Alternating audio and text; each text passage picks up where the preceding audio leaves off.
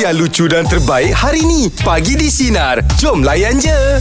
Okey, baiklah untuk meja bulat pagi ini. Sejauh mana pengaruh ibu bapa dalam rumah tangga? Ah, ini saya nak cerita kenalan saya lah bang eh. Uh, uh. Saya baru berborak dengan kenalan saya ni. Jadi bila saya tanya dekat dia duduk dekat mana? Jadi saya cakap dengan dia berapa orang tinggal dekat dalam rumah? Dia kata ramai. Oh, ah, ramai dalam 15 macam tu. orang macam tu. Oi, besarlah rumah ah, dia. Besar besar lah rumah dia Jadi saya fikir Eh kan baru kahwin Dia kata Mertua dia hmm. uh, Dia kata jangan Kalau boleh jangan keluar rumah lah Lepas kahwin Oh. Ah, Jadi anak eh, le- Apa Kawan saya tu perempuan Jadi suami dia tu Dia duduk dekat dalam rumah tu Bersama dengan uh, Menantu apa uh, Ipar dua yang dia. lain Ah. Ah, Dia punya rules lah kot Pengaruh uh, mertua dia lah Oh. ah, Sebab mak mertua dah, Dah dah bagi sediakan. dah Dah sediakan semua dah Oh, ya, Lepas tu ya. saya macam terfikir Ui kuat pengaruh mak mertua dia lah Itu bahagian mak mertua dia lah hmm. Abang ada bang kawan-kawan ke? ada uh, cerita tentang seorang sahabat saya ni lah. Mhm. Mm-hmm. Dia anak yang bongsu dalam keluarga dia. Tapi sekarang ni dah berpisah lah. Sebab uh, kalau menurut, menurut isteri dia tu beritahu. Mm-hmm. Mhm. Sebab segala keputusan tu. Sebab mm-hmm. dia anak yang bongsu. Mm-hmm. Mak bapak je dah, dah dah biasa aturkan. Aturkan. Setiap kali Dia dah buat kena- keputusan dia. Dia akan tanya mak dia. Ah. Sampai nak beli rumah pun. Kena tanya tak- mak dia ah, dulu. mak dia tak bagi beli rumah yang tempat lain. Mesti dekat dengan dia. Ah. So macam dia rasa macam Eh kau Mas- sebagai suami Ah, ah. Memang betul Saya mak tu bagus Mm-mm. Tapi tanggungjawab kau sebagai Seorang suami pula Ya. Dia kena ada Apa orang cakap Pertimbangan yang Yang wajar lah Yang wajar. Ah, So mak bapak tu perlu Ah, Tapi saya rasa Keputusan Akhirnya keputusannya adalah Kau yang buat Ah, ah. Jadi bila semua je Mak kau yang tentukan Atau uh, uh, Yang tentukan tentang Apa usaha yang kau buat Dalam keluarga Mm-mm. Jadi dia akan rasa macam Tak adil untuk isteri Ya, betul. Akhirnya dia orang berpisah ha, Itu yang uh, saya rasa pengaruh, pengaruh, pengaruh yang uh, uh, Dia bukannya uh, teruk Tapi dia kurang sihat lah Ah, ah. Sepatutnya Dalam- dalam macam keluarga. ibu bapa meni, menasihati lah Ah boleh menjadi Ah, orang jangan ketiga dalam pengaruh. untuk reference Ah, ah. saya rasa perlu sebab Ya. doa doa ibu bapa tu penting. hmm, Kalau kita Ah. minta nasihat mungkin ya Awak Kalau kita boleh- pandangan Dari segi nak bagi nasihat dengan pengaruh tadi tu. uh, bagi bagi nasihat tu dia tak dia tak buat keputusan. Mm-mm. Ha, keputusan adalah kau tak tak dengan buat. Mm-mm. Aku bagi Aku kau nasihat aku akan nasihat sahaja. kau. Ah, ah. Ha, contohnya macam macam ni. Tapi keputusan adalah kau. Mm-mm. Tapi bila keputusan pun mak tu tentukan Ah, ah. ha, itu satu benda yang tak tak tak berapa tepat lah. Betul lah Macam kawan saya lah bang Ah. hmm. Dia dia dia bukan minta Kalau minta nasihat pun Sebenarnya ujung-ujung Keputusan dekat uh, uh, Mertua dia juga Maknanya Jangan keluar rumah eh Kahwin jangan keluar ah, rumah ah, itu Anak ada. lelaki tau Jangan keluar rumah uh, Bawa isteri tinggal dekat rumah Ah. Oh, lelaki tu kena buat keputusan lah Nak, kalau, kalau dia kena buat keputusan lah Betul. Untuk keluar Mm-mm. Dan dia kena beritahu Secara berhemah lah Mm-mm. Kenapa je nak keluar daripada Dan, dan nak hidup sendiri ha, kan? Dia kena beritahu ha, mm. ha, Itulah Betul tentang pengaruh, pengaruh, pengaruh cerita itu cerita yang Mm-mm. cerita yang pernah saya dengar daripada kawan-kawan saya sendiri lah Mm-mm. Macam awak Jeb Ada Kawan-kawan Kenalan ke Cerita daripada kawan saya lah mm-hmm. kan. Ha, dia ni dulu masa berbual kahwin sebab mertua dia ni memang garang sikit. Mm. Ha, jadi uh, kata putus daripada mm. mak mertua dia lah. Ya. Ha, jadi masa dia berbual kahwin tu dia rasa macam di, di apa uh, macam kena dengar arahan mak mertua Ah, tu. Ha, suruh tidur awal besok nak kerja apa semua. Jadi dia rasa macam gitu. Dah Ah, macam ada sekolah pula. Ah, jadi dia cakap "Let zaman aku sekolah pun tak macam ni dah kahwin pula jadi macam gini. dia dia tentu bangun Ah, awal dia tu apa kan. semua Ah, besok nak kerja, besok nak kerja. Ah, Tidur betul awal. Kebik-kebik mata kan. Ah, member tengah nak tengok TV lagi. Yelah ada bola kadang-kadang Ah, ah. Macam mana awak ni Okey kita tanya sinarian lah eh Sejauh mana pengaruh ibu asrama. bapa Dalam rumah Ah, Kat tangga rumah mertua dia. anda Apa ceritanya Lisa silakan Kami uh, suami isteri baru berpindah uh, lebih kurang tengah tahun hari tu selepas Okey. okay. raya. Ha-ha. Uh-huh. Okey, uh, sebelum raya tu uh, macam cakap eh mak mertua macam tak apa nak suka kami berpindah sebab kami duduk dekat dengan keluarga mertua, keluarga suami lah. Oh. Ah, jadi puncanya dia rasa macam saya ni bawa lari anak. Ah, Coleh anak dia. update- dia update status dekat WhatsApp semua dia kata saya bawa lari anak dia pisahkan kasih sayang dia semua. Ah. Saya ah jadi sampai sekarang pun dia tidak bertegur dengan saya. Saya cuba ambil hati balik sana pun ka- saya dilayan macam macam orang asing. Saya Ah, peluk, saya iya salam ke? dia pun dia tak layan. Oh, Sedih lah. sebenarnya. Yelah Hmm. Uh, kami, kami suami isteri jadi sampai bergaduh hampir bercerai juga sebab punca ini sebab Hmm. mak, uh, suami macam faham lah dia jadi anak Hmm, dia nak bahagikan mak Yelah. nak sedap kasih Mm, mm, isteri jadi uh, dia berada tengah-tengah and then kami pun Alhamdulillah uh, baru lepas jumpa kaunseling apa apa semua Hmm, uh, rumah tangga kami okey lah tapi itulah dari segi mertua tu sampai sekarang cucu dia pun dia tak ambil kisah Hmm, itu Oh, yang dia saya ke? Oh, ya. terkilan tu Habis, habis kerap tak balik kampung awak? Buat masa ni belum lagi lah sebab kami baru berpindah, baru nak stabilkan balik ekonomi. Mm-hmm. Last dia terasa agaknya kan. Oh. Mm. Nak buat apa lah. Ah, jelaskanlah dengan mertua tu betul-betul kan. Ha, kenapa Ya. Hmm. yeah. pindah, kenapa ni kan. Nam, uh, kalau yeah. dia faham, harap-harap uh, bila dia faham tu tak adalah kecil hati ke apa kan. Ah, ya, tapi kita lah nak buat macam mana kan. Saya tak boleh nak ah, kata apa, paksakan saya berdoa je lah moga-moga Ah, dia betul-betul. belum Ha, berhati. ha. Habis macam mana husband tu? Ah, mula-mula husband agak ah, macam... tak Yelah boleh. lah. sana mak, sini sini Ah, pula betul. isteri kan. Kerak gaduh juga memang sangat-sangat kerak gaduh sampai saya rasa macam baliklah awak ke kampung saya buat hal masing-masing sampai saya rasa begitu tau tapi kenangkan anak Betul. kan Sabar, sabar. Hmm, Ah, kenangkan anak Ujian Oh, ni Betul tu, orang kena faham tu sebab Hmm. dia berbelah bagi sana mak tu. Ah, kan. Betul-betul saya dia, saya rindukan sebenarnya mertua saya yang baik Ya. tapi dia dah tak ada kan dia dah buat perangai macam tu Jadi saya tak boleh nak saya cakap eh, bila saat the moment saya cuba baikkan Hmm. uh, hubungan berjumpa depan-depan sotok apa semua tapi dia buat saya macam orang luar Ah, tapi saya dingin lah, dia layanan layan- dingin lah. ah, tapi dia, saya nampak dia layan uh, macam uh, bakal uh, bakal keluarga baru macam adik ipar punya uh, Ah, ah. pasangan lah kan tapi layan sebaik sebaiknya maknanya saya, saya terasa kat situ saya rasa macam Oh. hanya kerana benda ni je awak buang saya hmm, jadi Sebelum-sebelum ni okey kan? sebelum ni okey tapi sebab hanya kerana soal nak pindah and then adalah macam dia, dia sini lah bila, bila cakap nak pindah je dah jadi benda kecil pun jadi bertengkar bertengkar bertengkar dia tu banyak-banyak benda Ah, Ya. itulah. Kalau boleh jelaskanlah betul-betul kenapa nak pindah. Dia pak faham tu kalau cakap betul-betul agaknya dia terperanjat tiba-tiba pindah. Jadi agaknya dia rasa macam eh ah, ada benda yang tak kena ke tiba-tiba nak pindah kan. Ah, tapi kalau kita bagi tahu tadi pasal ekonomi pasal apa dia boleh faham tu rasanya tu. Ha, itulah dia, apa dia, niatnya konon dia nak menjaga tapi kira kami risaukan sebab kat kawasan tu jauh tu dia Ah, patah, patah, patah balik ambil, ambil ambil cucu lepas tu dia meniaga macam kesian lah nak menyusahkan mereka Hmm. Oh, meniaga, meniaga apa tu?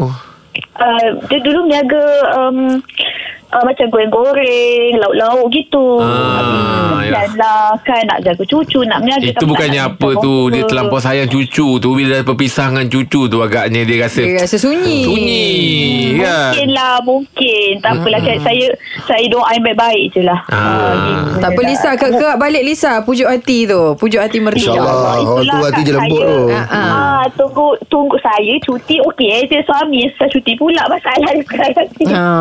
Ah, settlekan suami dulu Okey okey baik terima kasih banyak Lisa Okey, perkongsiannya. terima Okey. Assalamualaikum. Ah, Waalaikumsalam Warahmatullahi wabarakatuh Hmm. Contoh kita cerita tadi lah Uh-uh. hmm, Bila bila bila beli rumah berjauhan tu Uh-uh. Ada jadi isu juga kan Uh-uh. hmm, Tapi tapi insyaAllah Orang tu ni hati dia lembut uh-uh. Lama kalau kita rajin Jumpa minta maaf apa Semua lama dia tetap Dia akan terima juga InsyaAllah Ah itu dia. Okey. Wan apa ceritanya Wan? Silakan. pada pendapat saya um, bila anak tu dah bernikah Hmm. hmm. maksudnya Dah berumah tangga. uh, anak tu dah uh, ber- dah berumah tangga maksudnya dia uh, automatik dah menjadi milik uh, orang lain jadi ibu bapa harus uh, bagi panduan nasihat yang baik lah hmm. pada anak tu Hmm, betul. sebab hmm, akhirnya Hmm. hmm. keputusan hidup tu uh, pasangan Hmm. hmm. ya, suami isteri tu yang tentukan Hmm. Betul. Ah, jadi tak bolehlah uh, ibu bapa tu bertindak orang kata uh, seolah-olah melangkaui uh, apa saja Hubungan. uh, aspek kehidupan anak-anak tu lah bila dah uh, berumah tangga. Wan macam mana? Keluarga Ah, okey? Keluarga Alhamdulillah lah Cuma adalah Yelah kita kalau tak sependapat tu tetap Biasa ada tu. sebab manusia Hmm. kan uh, tapi bila ada keputusan-keputusan besar uh, yang melibatkan Rumah tangga. impact pada Keluarga. jangka masa panjang hmm. uh, itu kita perlu berterus terang pada kedua ibu bapa kita lah Ah. apa dia punya implikasi Betul, Ah, betul. Dan Mm. apa sebab uh, kita Yelah kita bercakap tu pun perlulah orang kata ibarat uh, tarik ram- uh, rambut dalam tepung lah. Tepung tak bersairat, rambut pun tak putus. Betul-betul Wow dahsyat ni Awak dengan mertua Awak- okey? Uh, Alhamdulillah Sebelum kahwin tu pun Apa orang kata Masa proses Fasa pengenalan tu pun uh, Dah baik lah. dia, terima, dia terima baik Dan sampailah sekarang Alhamdulillah lah Kalau awak ada situasi yang macam gini Ada problem Ada ada salah faham dengan mertua Apa tindakan awak yang awak akan buat? Okey, sep- uh, saya akan jelaskan dulu pada pasangan saya. Okey. Uh, ini tindakan saya, kenapa saya bertindak macam ini. Okey, apa kesan pada masa panjang? Okey, uh, bila dah melibatkan orang tua ni, macam mana saya sebagai ketua keluarga kita perlu explain kesan, pada eh. sama Selesai, ada ayah kan? saya uh, ataupun pada ibu bapa mertua saya. Jadi bila uh, saya kena fahamkan dulu kepada pasangan saya Ah. supaya apa-apa orang kata uh, buah fikiran pada dia pun uh, kita perlu ambil maklum juga. Betul, saya betul. Oh, boleh membantu untuk kita buat keputusan yang Wah tepat lah. matang orangnya ni Pernah, Wan ni pernah, ada, pandai. ah, pernah ada situasi Kusan awak tu Kadang menyinggung perasaan Baik mentua Ataupun ibu bapa awak sendiri Tipu lah kata kalau tak ada kan. Tapi Hmm. uh, orang kata mungkin the damage has been done. Uh, So we have to take uh, the damage control. Hmm. Uh, so apa kita perlu uh, terangkan pula baik-baik uh, kepada Hmm. pihak yang sebelah sana uh, apa rasionalnya keputusan kita tadi tu. Hmm, betul. Uh, jadi alhamdulillah lah setakat setakat ni uh, masing-masing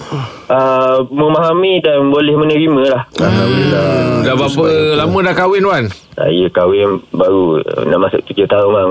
Oh tujuh tahun tahun. Tapi Lama juga pandangan awak Kata-kata tu memang Seorang nahoda yang baik lah awak ni uh, apa minta doa lah supaya uh, sinari anda abang-abang semua hmm. kata untuk kita terus kuat lah melayari rumah tangga InsyaAllah kita. Ah, Amin Amin Dan, Amin. dan saya doakan juga kepada abang-abang, akak semua hmm. supaya panjang umur, murah Amin Allah uh, Akbar sejahtera dalam sejahtera dalam ketaatan, bahagia Amin. di dunia dan di akhirat nanti boleh syurga. Uh, Amin Ya Rabbal Alamin Ya Allah Amin. Terima kasih Terima kasih doanya banyak, Wan Wan. Baik untuk awak juga eh? Ah, Mudah-mudahan berbalik pada awak juga Wan Okey, ya Wan. Okey, Okey, terima terima kasih. kasih. Assalamuaikum. Salam. Salam Ah, Ni orang kita cakap ni Orang-orang yang tak kenal Mendoakan tu Kita aminkan ni Oh, Amin. Betul. Amin. Ha, tapi betul bang, apa yang dia cakap tu kita minta pandangan daripada nasihat daripada Bagus. keluarga. Hmm. Dulu masa mula-mula kahwin kan bang, Ijat dia uh, kita tak biasa kan. Kita pula seorang anak perempuan tunggal. Apa-apa kita mengadu dekat bapak kita. Hmm, Yelah, Tapi, rujukan lah. ah, rujukan. Hmm, sekadar tapi nak menerima nasihat. ah, abang-abang selalu pesan, bila bercerita tu jangan burukkan suami. Yes, Maksud betul, dia betul, kita ya. minta pandangan sebab Yeah. yang takut nanti keluarga jadi tak suka. Betul, jadi betul. bila dah lama-lama proses pembelajaran dalam perkahwinan tu kan hmm. oh baru kita tahu oh rupanya janganlah kita macam apa-apa sikit-sikit nak bagi tahu Ah, apa betul. Hmm, ah kan sebabnya kita takut nanti dah jadi- Selesaikan Ah, dal- dalaman dulu, selesaikan dulu. betul Hmm. proses lah bang eh dalam perkahwinan ni Nadia apa ceritanya Okey, saya nak cerita lah. Saya nak berkongsi sikit. Semua orang akan cerita pasal pengaruh ibu mertua dia kan dalam rumah tangga. Tapi terbalik pula dengan saya. ha ah Saya dengan ibu mertua saya ni memang hubungan kami sangat-sangat baik. okey Saya dengan arwah suami saya ni, kita orang dua-dua anak bongsu tau. mhm So, bila kami berkahwin, kami memang stay dekat rumah uh, ibu mertua saya ni lah. Mak mertua dengan ayah mertua saya. Sebab saya memang daripada kecil dah tak ada ayah dengan ibu kandung sendiri lah. Dah meninggal. Hmm. mhm Ah. So, bila saya berkahwin dengan suami saya ni, saya rasa macam saya dapat keluarga baru. Saya dapat mak ayah baru lah. Hmm, Oh syukur. bagus lah So, sampai ke hari, uh, arwah suami saya baru meninggal disebabkan strok uh, bulan Mac hari tu. Dan kami ada dua, uh, dan kami ada seorang anak perempuan, Mia. Anak saya Adilia Mia. Hmm. So, saya dengan anak saya masih lagi duduk dengan mak mertua dengan ayah mertua saya sampai sekarang. Eh Saya rasa bagus oh syukur saya nak saya nak bagi sebab um, mak ayah mentua saya dua orang je duduk kat kampung tu anak yang lain semua dah jauh-jauh so saya saya saya tak rasa terbeban pun saya tak rasa macam saya kena jaga um, mak dengan ayah mentua saya sebab saya memang dah rasa macam diorang diorang berdua tu adalah mak dengan ayah betul saya Kan, Kandung. Allah Hmm. Akbar Baiknya Rezeki- awak rezeki untuk awak tu Saya rasa awak ni pun orang baik juga Betul tak didatangkan uh, mentua yang baik untuk awak Hmm, itulah sebab saya daripada kecil lagi tak ada mak ayah kan. So, bila, bila saya Hmm. dah berkahwin tu, ada saya adalah adik-beradik semua. Adik-beradik saya Hmm. besar jugalah keluarga saya dalam tujuh orang adik-beradik. Tapi masing-masing dah berkeluarga kan. Ha. Jadi itulah uh, saya nak kongsikan yang Hmm. Oh. uh, bila orang kata macam bila kita dah berkahwin ni, ibu mertua kita tu Hmm. ada gap lah. So, macam anak-anak tinggal dengan ni eh mertua anak saya umur 4, oh anak saya cancer survivor tau. Adilia Mia tu. Wah, Dia baru umur 4 tahun. Ah. hmm, Bagus untuk awak Rezeki untuk awak hmm. Ha, ha. Jagalah mereka dengan baik ya InsyaAllah. Mudah-mudahan anak pun ah, Cepat sembuh Semua, ya InsyaAllah Okey lah semua Okey, baik, Urusan Nadia. awak dipermudahkan eh Doakan saya pagi ni ada MQA visit dekat kolej tempat saya mengajar. So, Oh. hopefully oh. semuanya dipermudahkan. Amin. InsyaAllah Amin Oh, Nadia insyaAllah. Awak ni kuat lah Saya dengar suara ni Masih Oh. ceria lagi uh, Okay nanti apa-apa Nanti kita saling mendoakan ya Terima kasih Terima kasih, Nadia Nadia. Perkongsiannya Eh, Ah, bang. Itu dia. Hmm, Ah, ah. Ujian yang datang tu Tubi-tubi lah bang eh Betul. Mm, mm. Ah, ah. Tapi dia kuat kan? Ah, ah, Kuat InsyaAllah. orangnya Mm, mm. Dan Tapi yang dia dia seorang uh, ni eh pengajar ten- tenaga pengajar juga. kan? Ah, tadi tu. Hmm. Ah, tapi itulah dia dia masih lagi duduk uh, katanya bersama dengan, Dengan mak mertua. mertua. Ah, betul lah Dah dia. anggap macam uh, ibu bapa kandung. Hmm. Ah, itu yang kita nakkan dalam rumah tangga kita, okey? Okey, baiklah yang seperti kita janjikan. Ah, bersama dengan kita Ustaz Izmir ah, Faris dan topiknya Nabi Ibrahim dan anak-anak Palestin. Assalamualaikum Ustaz. Waalaikumsalam Selamat warahmatullahi. pagi. Selamat Terima pagi. kasih kerana sudi datang. Itulah Ustaz sekarang ni Satu dunia Merasakan Merasa kan ha, kan Sebab kita ada Ada perasaan uh, Sedih Simpati Geram tu pun ada Ustaz kan Betul. Bila tengok anak-anak kecil Yang tak berdosa tu Dibunuh kan Dengan begitu kejam Tu tak masuk lagi orang tua kan Ustaz kan Tapi sekarang ni Yang kita nak ambil uh, Relatednya Pasal anak-anak kecil ni Katanya ada kisah Di antara Nabi Ibrahim Dan juga anak-anak Palestin Boleh Ustaz terangkan Okey, baik. Satu benda yang kita tahu ialah bila anak-anak kecil ini dia meninggal dunia, itu satu kelebihan lah bagi mak dan ayah. Anak-anak ni dia lahir fitrah. Kata Nabi kullu mauludin yul- yuladu alal fitrah. Setiap bayi yang baru dilahirkan semuanya berada dalam keadaan fitrah. Tapi ada satu hadis yang berceritakan tentang Nabi Ibrahim alaihi salam dalam hadis riwayat Imam Bukhari kata Nabi sallallahu alaihi wasallam ketika mana malaikat menerangkan kepada Nabi ketika Nabi sallallahu masuk ke dalam syurga Nabi tengok ada satu orang lelaki yang mana dia duduk di tepi raudah raudah ni dalam syurga lah dan ia adalah Nabi Ibrahim alaihi salam dan di keliling Nabi Ibrahim itu ada wildan so wildan ni adalah anak-anak yang kecil meninggal dunia Hmm. so anak-anak yang kecil meninggal dunia ini ialah yang meninggal dalam keadaan fitrah sebab tu uh, di- dalam hadis ni tidak adalah cerita berkaitan dengan syahid anak-anak kecil sebab Hmm. anak-anak kecil ni siapa saja walaupun bukan di Palestin di Malaysia sekalipun kalau kata meninggal pada waktu yang kecil belum balik lagi maka hadis ini adalah untuk orang- anak yang kecil tu. Hmm. Anak-anak nama kecil. wildan wildan. Wa wildan ni dalam Al-Quran pun Allah sebut. Perkataan wildan ni yang mana Allah sebut dalam surah Al-Waqiah. Biasa kita dengar ayat ke-17, ayat ke-18 Allah kata yatufu alaihim wildanun mukhalladun. Iaitulah uh, mereka dikelilingi oleh anak-anak muda yang mukhalladun tetap muda. Maksudnya hmm. bukan hanya kepada untuk anak-anak yang syahid masa kecil saja. Hmm. Siapa saja yang meninggal masa kecil maka dia akan menampingi Nabi Ibrahim alaihissalam. Tapi fokus kita merujuk kepada anak-anak Palestin kan yang syahid. Kalau kita tengok di uh, Abang Jack sebut tadi di media sosial hari ini banyak yang uh, meninggal anak-anak kecil sama ada Uh, termasuk mak ayah mm-hmm. mereka kawan-kawan dan seumpamanya kita pun tengok rasa sedih mm-hmm. uh, dan kita pun geram yang baru ni pun di diletupkan Ya. uh, bomkan di hospital, Hospital. Ha, se- 500 le- uh, lebih lebih kurang yang yang meninggal mm-hmm. pada ketika itu dan bagi kita yang me- melihat dan mendengar kita tahu bahawa ada khabar gembira untuk anak ayah-ayah ayah dan ibu mereka. Sebab tu mereka ni oh, iyalah kita tahu mak ayah sedih kan. Mm-hmm. Siapa tak sedih kalau yeah. yang meninggal anak masa kecil kan. Tapi ada hadis Nabi SAW menggembirakan hati ibu dan ayah ini bahawa anak-anak mereka sedang menuju di satu alam yang sangat uh, bahagia Allah. yang mana mereka akan mendampingi Nabi Ibrahim AS di dalam syurga Allah Subhanahu Wa Taala. Allah alam. Ah. Baiklah kita masih lagi bersama dengan Ustaz Izmir uh, Faris dan topiknya pagi ini Nabi Ibrahim dan juga anak-anak Palestin. Okey, sekarang ni nak bertanya dengan Ustaz. Kalau Ya. kita nampak sekarang uh, ramai yang sebarkan ayat ini untuk sokong Palestin. Hmm. Tapi apa maksud from the river to the sea? Uh, Palestine will be free. Masya-Allah macam pantun eh. From the river uh, to the sea Pal- Palestine will be free. atau Palestine will be free. Mm-hmm. Yang yang kita sebutkan berkaitan ini adalah slogan, slogan politik oh, Palestin mm-hmm. uh, biasanya bila kita sampaikan.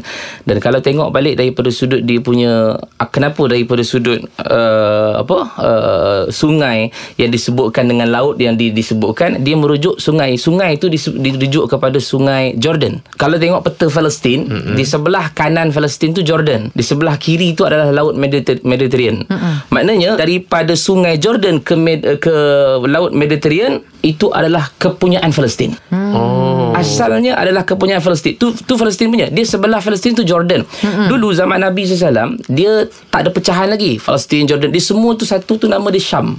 Oh. Saya dengar kan, negara Benar, Syam benar, ni kan. benar. Ah, Syam ni dia merangkumi Palestin, Jordan, Lebanon, Syria. Hmm. Dan itu semua Syam. Syam, oh. Jadi bila dah pecah gini tahun 1924 kan jatuh kerajaan Turki Osmania, maka Palestin adalah Palestin, Jordan adalah Jordan, Mesir adalah Mesir, oh. uh, uh, Syria adalah Syria. Waktu itu 1924 British dan 1948 Palestin jatuh hmm. di tangan Israel pada waktu itu, maka dia mula ambil sikit demi sikit, sikit demi sikit, slogan ini dilaungkan. Hmm. Mana slogan Oh. ini dilaungkan maksudnya from the river mm to the sea daripada sungai Jordan ke laut Mediterranean Palestine will be free dia nak ambil balik setelah 75 tahun maknanya ha- tahun ni masuk ke tahun yang ke-75 lah mm setelah diambil tanah Palestin ini oleh orang-orang Israel walaupun kita tengok hari ni kalau kalau kita tengok Google sekarang pun daripada dulu kan kita tengok Google ada peta dulunya hijau banyak mm kecil sikit kecil Yeah. sikit sekarang ni hanya ada tinggal Gaza dengan tebing barat je Yeah. Sepanjang-panjang banyak yang ada tu Itu saja yang Ini pun sekarang Israel kata Nak ambil Gaza Mm-mm. So maknanya Gaza diminta untuk keluarkan semua Satu persatu untuk dikeluarkan Maka orang Palestin dah tak ada tempat Bukan isu Palestin semata-mata Kalau kita kata hari ni Alah itu orang Palestin biarlah Ustaz Ah, Kita ni orang Malaysia Tak ada Pasal Palestin Di dalam tanah Palestin itu Ada Masjid Aqsa Ya. Hmm. Ada Al-Quds yang kita panggil mm sebagai Kiblat pertama kita Kiblat orang Islam pertama. So kalau kita tak ada rasa apa-apa Kita rasa ah biarlah Masjid Al-Aqsa kat situ Kita bukan ada apa-apa Kita sebagai orang Islam Mesti kita merasakan kesedihan Ya. yeah. Bagi saudara-saudara Islam kita yang di sana Sebab dia tak berlaku dekat kita lagi Sebab tu kita buat tak tahu Biasa orang macam tu kan Hmm. mm Tapi sebab kita nak cakna tu Dia bukan simpati saja Dia mesti empati Ya. Kadang-kadang orang tengok Dia dokong anak tu Anak tu dah meninggal Ya. lah. Bayi tu kan Allahu Akbar. Tapi dia tepuk Dia bercakap seseorang Seolah-olah macam hidup lagi Ya. Tapi bila kita tengok tu Kalau kita tak letakkan tempat kita Di di tempat dia Maka kita tidak akan rasa Tapi laungan ini Adalah untuk nak memberitahu pada kita Orang-orang Palestin Memang akan Buka balik Palestin Untuk jatuhkan Israel eh, Zionis eh, yang zalim ini Untuk dijadikan Palestin ini Sebagai eh, negara Islam Yang dulu Semasa Omar Al-Khattab buka Eh, Bahasa zaman kerajaan yang dibuka Dia dua kali Isra- eh, Palestin ini buka Zaman Nabi tak sempat Zaman Nabi SAW ketika itu masih lagi kerajaan Rom mm-hmm. yang perintah. Zaman Abu Bakar selepas Rasulullah wafat naik Abu Bakar pun tak sempat. Zaman Omar baru sempat buka Al-Quds tanpa Al-Quds. pertumbuhan darah. Mm-hmm. Maknanya Palestin tu dibuka tanpa pertumbuhan darah, bagi kunci Baitul Maqdis maka da- Islam dapat. Kemudian jatuh balik. Mm-hmm. Lepas daripada kerajaan Bani Umayyah naik kerajaan Bani Abbasiyah berlaku pula uh, perang salib. Mm-hmm. Salahuddin Al-Ayyubi buka balik semula. Ha, ni kali kedua Dan jatuh balik 1948 Dan sekarang ni tengah menunggu Untuk kali ketiga pula oh. Nak dibuka ha, Ni sama-sama lah Kita doa yang dengar ni kan Sama-sama hmm. kita doa Agar dibuka kembali Islam kembali tinggi Di Palestin dan seluruh dunia InsyaAllah InsyaAllah Ah, amin. baik, insyaAllah. Okey, baik. Pagi ni topiknya Nabi Ibrahim dan anak-anak Palestin. Masih lagi bersama dengan kami Ustaz Izmir ah, Faris. Ya Ustaz eh? Saya. Uh, konflik uh, Israel Palestin ini merupakan uh, satu satu penganiayaan lah. Ada konflik uh, dalam tuntutan tanah yang sama kan. Jadi uh, kita tengok semua banyak negara boleh katakan hampir semua negara buat solidariti ni kan buat perhimpunan ramai lah. Kalau pandangan ustaz dia apa pentingnya kita uh, untuk melakukan ataupun menunjukkan protes kita terhadap uh, konflik ni? Baik. Uh, pertama sekali i- Palestin adalah eh, negara Islam. Hmm. So kita orang Islam mesti bantu saudara kita yang ada dekat sana sebab kata Allah innamal mu'minuna ikhwatun. Perkataan ikhwatun tu yang kita kena rasa. Pasal Allah guna perkataan ikhwah. Ikhwah ni masuk akhun, akhi. Kita biasa panggil akhi kan. Saudara yang adik-beradik satu ayah satu mak. So kalau Allah katakan orang yang beriman itu adalah adik-beradik satu ayah satu mak, hmm. mana kita tak rasa pun bahawa saudara kita dekat sana tu dibedil, dibunuh, Betul. dibom dan seumpamanya bermaksud kita masih belum capai iman kita tu lah. Hmm. Tak sampai pada tahap iman. Itu isu pertama. Maksudnya kenapa kita kena tunjukkan solidariti kita kenapa? sebab pertama mereka telah menganiaya saudara kita dekat sana Islam. Itu maknanya pertama. Yang kedua adalah isu kemanusiaan pula yang saya sebut tadi. Kalau kita yang mendengar ini bukan orang Islam ke contohnya kita kena rasakan bahawa tak sepatut dan tak selayaknya orang-orang ini mem- membunuh uh, anak-anak kecil yang tak bersalah. Hmm. Sesuka hati. Semalam pun ada berita yang uh, Hamas yang melepaskan lagi tawanan Israel. Mm-hmm. Dan ada lagi saya tengok di di di, di media sosial wa- walaupun dia ditawan lepas dia dibebaskan tu dia ditawan dia di di apa? Interview. Di, di interview Mm-mm. dia kata ketika kami di uh, tawanan ataupun kami ditawan mm-hmm. ketika itu orang-orang Palestin semua jaga kami. Mm-hmm. Yelah Bagi Hmm. yang makan, baik. bagi Ah, yelah yang baik. ubat, Hmm. bagi ubat mm-hmm. ada perempuan yang masalah perempuan bagi apa semua maksudnya dekat sini juga adalah perkara yang yang kita perlu tahu bahawa Islam tak seperti mana yang orang kata teroris lah Hmm. pengganas lah tak sebab Islam kalau tengok zaman sejarah dahulu pun mereka nak buka Mekah mereka nak buka Yaman mereka nak buka uh, apa Syam Parsi mereka datang dakwah dulu Mm-mm. bukan terus serang mm. Nabi hantar tentera Abu Bakar hantar tentera Omar hantar tentera Nabi kata mereka kata aslim taslam kamu masuk Islam kau selamat Hmm. Kalau tak nak masuk Islam tak apa Tapi bayar jizyah Jizyah ni macam cukai lah Maksudnya kau tetap agama kau Tapi kau kena bayar ju- cukai L- Maknanya tak ada paksaan lah Kalau tak nak masuk Islam pun hmm. La ikrah fid din Tidak ada paksaan Eh, Ataupun lakum dinukum waliyadin Maknanya kau agama kau Aku agama Tapi Kalau tidak mau bayar jizyah juga Baru ada peperangan Mana menunjukkan bahawa Islam bukan datang terus serang. Mm-hmm. Tapi kalau kita tengok pada hari ini yang dia kata itu, itu serang tiba-tiba tu itu bukan tiba-tiba serang. Sebab yang ini adalah sera, bukan serangan eh maksudnya berlakunya peperangan ini yang ni luar biasa daripada yang sebelum ni 4 kali dulu. Mm-hmm. Kita ada 2023, 2020 2021 mm-hmm. 2014 Se- sebelum tu semua Israel dulu mm-hmm. tahun ni je 2023 Hamas dulu Palestin dulu mm-hmm. pasal apa jadi gitu tu yang orang tiba-tiba berubah tu tak nak sokong Hamas lagi lah pasal apa tiba-tiba Hamas serang Israel bukan serang dia adalah sangkut paut ataupun kita panggil kesinambungan 2021 yang mereka rancang untuk melakukan balik penyerangan Ya. setelah setelah 2021 mereka diserang. Mm-hmm. So hari ni dah rasa hampir sebulan dah benda tu mak- berlaku ketika ini masih lagi ada orang yang tersalah faham. Naratifnya tak sampai. Maksudnya tak tahu cerita sebenar. Kita yang melihat di media sosial, di TV berita dan seumpamanya kalau kita sebagai orang Islam, pertama sekali ialah kita mesti tahu bahawa yang kita memperjuangkan ini, solidariti ini adalah negara itulah negara Islam. Islam. Dan dalamnya adalah kiblat pertama. Masjid adalah Masjid Al-Aqsa itu kiblat pertama kita. Dan keduanya dia adalah isu kemanusiaan. Hmm. Maknanya kalau katalah kita tak bukan Islam sekalipun, dia menyokong Palestin pasal apa? Pasal dia telah melampaui batas daripada sur- serangan.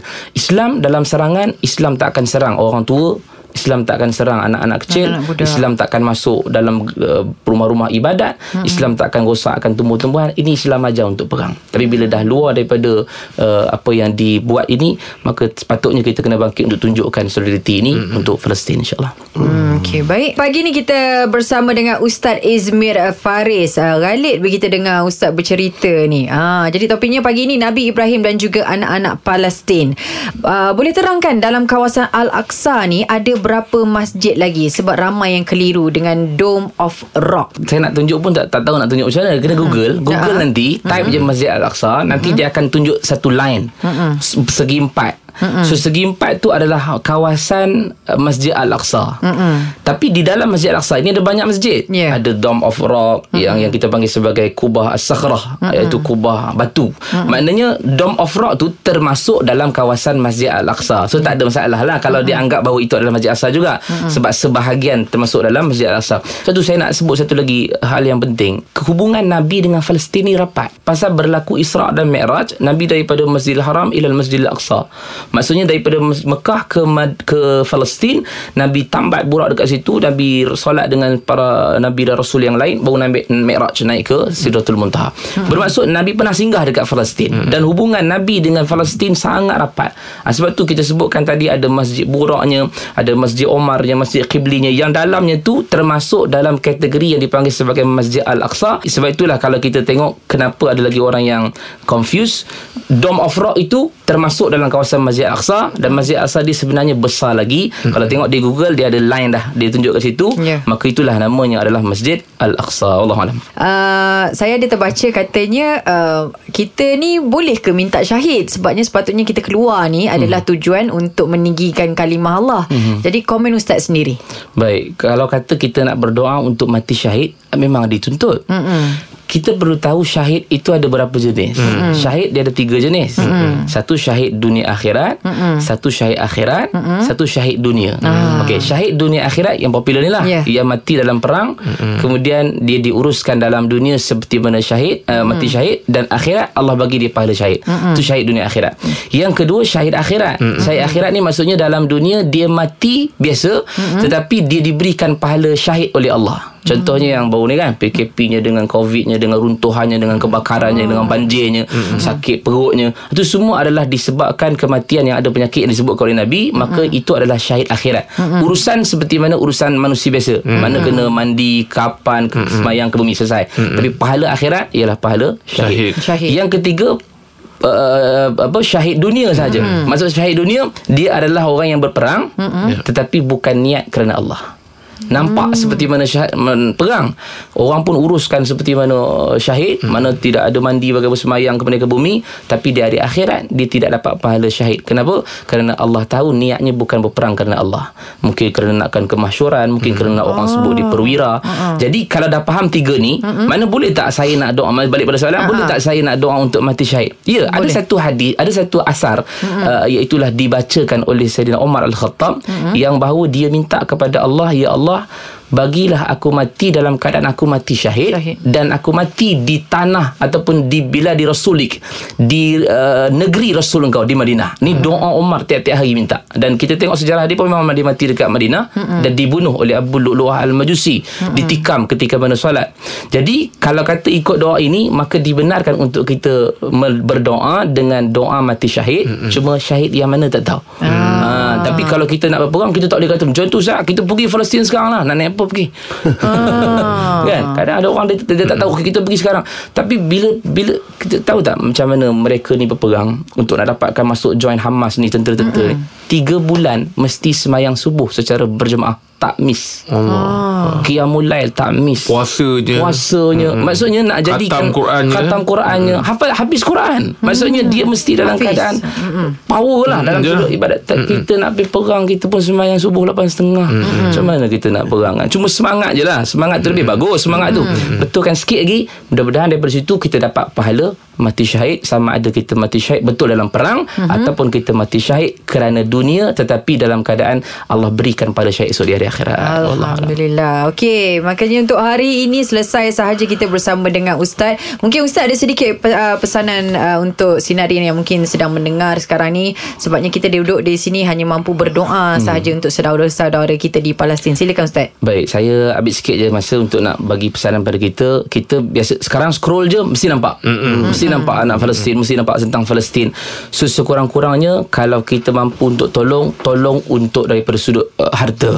Hari ni banyak Mm-mm. banyak tabung-tabung Palestin yang nak dihantarkan walaupun agak sukar nak masuk sekarang ni memang sukar nak masuk. Mm-mm. Tetapi bagi je insya-Allah mudah-mudahan satu hari nanti mungkin boleh boleh diberikan uh, bantuan kemudian. Tapi kalau saya dia, dia kata saya mana ada duit besar saya pun cukup-cukup makan je kata kan boleh hantarkan maklumat itu juga kepada orang lain mana share share maklumat hmm. Ya. kepada orang lain mungkin orang lain boleh bagi bantuan dan kalau tak boleh juga angkat tangan dan berdoa, Hmm. berdoa pada Allah setiap hari untuk bantu orang-orang Palestin yang ada di sana khususnya dan secara umumnya untuk kita di Malaysia agar Islam naik semula tinggi setinggi-tingginya semasa zaman Nabi sallallahu alaihi wasallam. Wallahu a'lam. Terima kasih banyak insya-Allah. Baik, jadi teruskan bersama dengan kami pagi di Sinar Menyinari Hidupmu Layan je. Dengarkan Pagi di Sinar bersama Jeb, Ibrahim, Anga dan Elizad setiap Isnin hingga Jumaat jam 6 pagi hingga 10 pagi.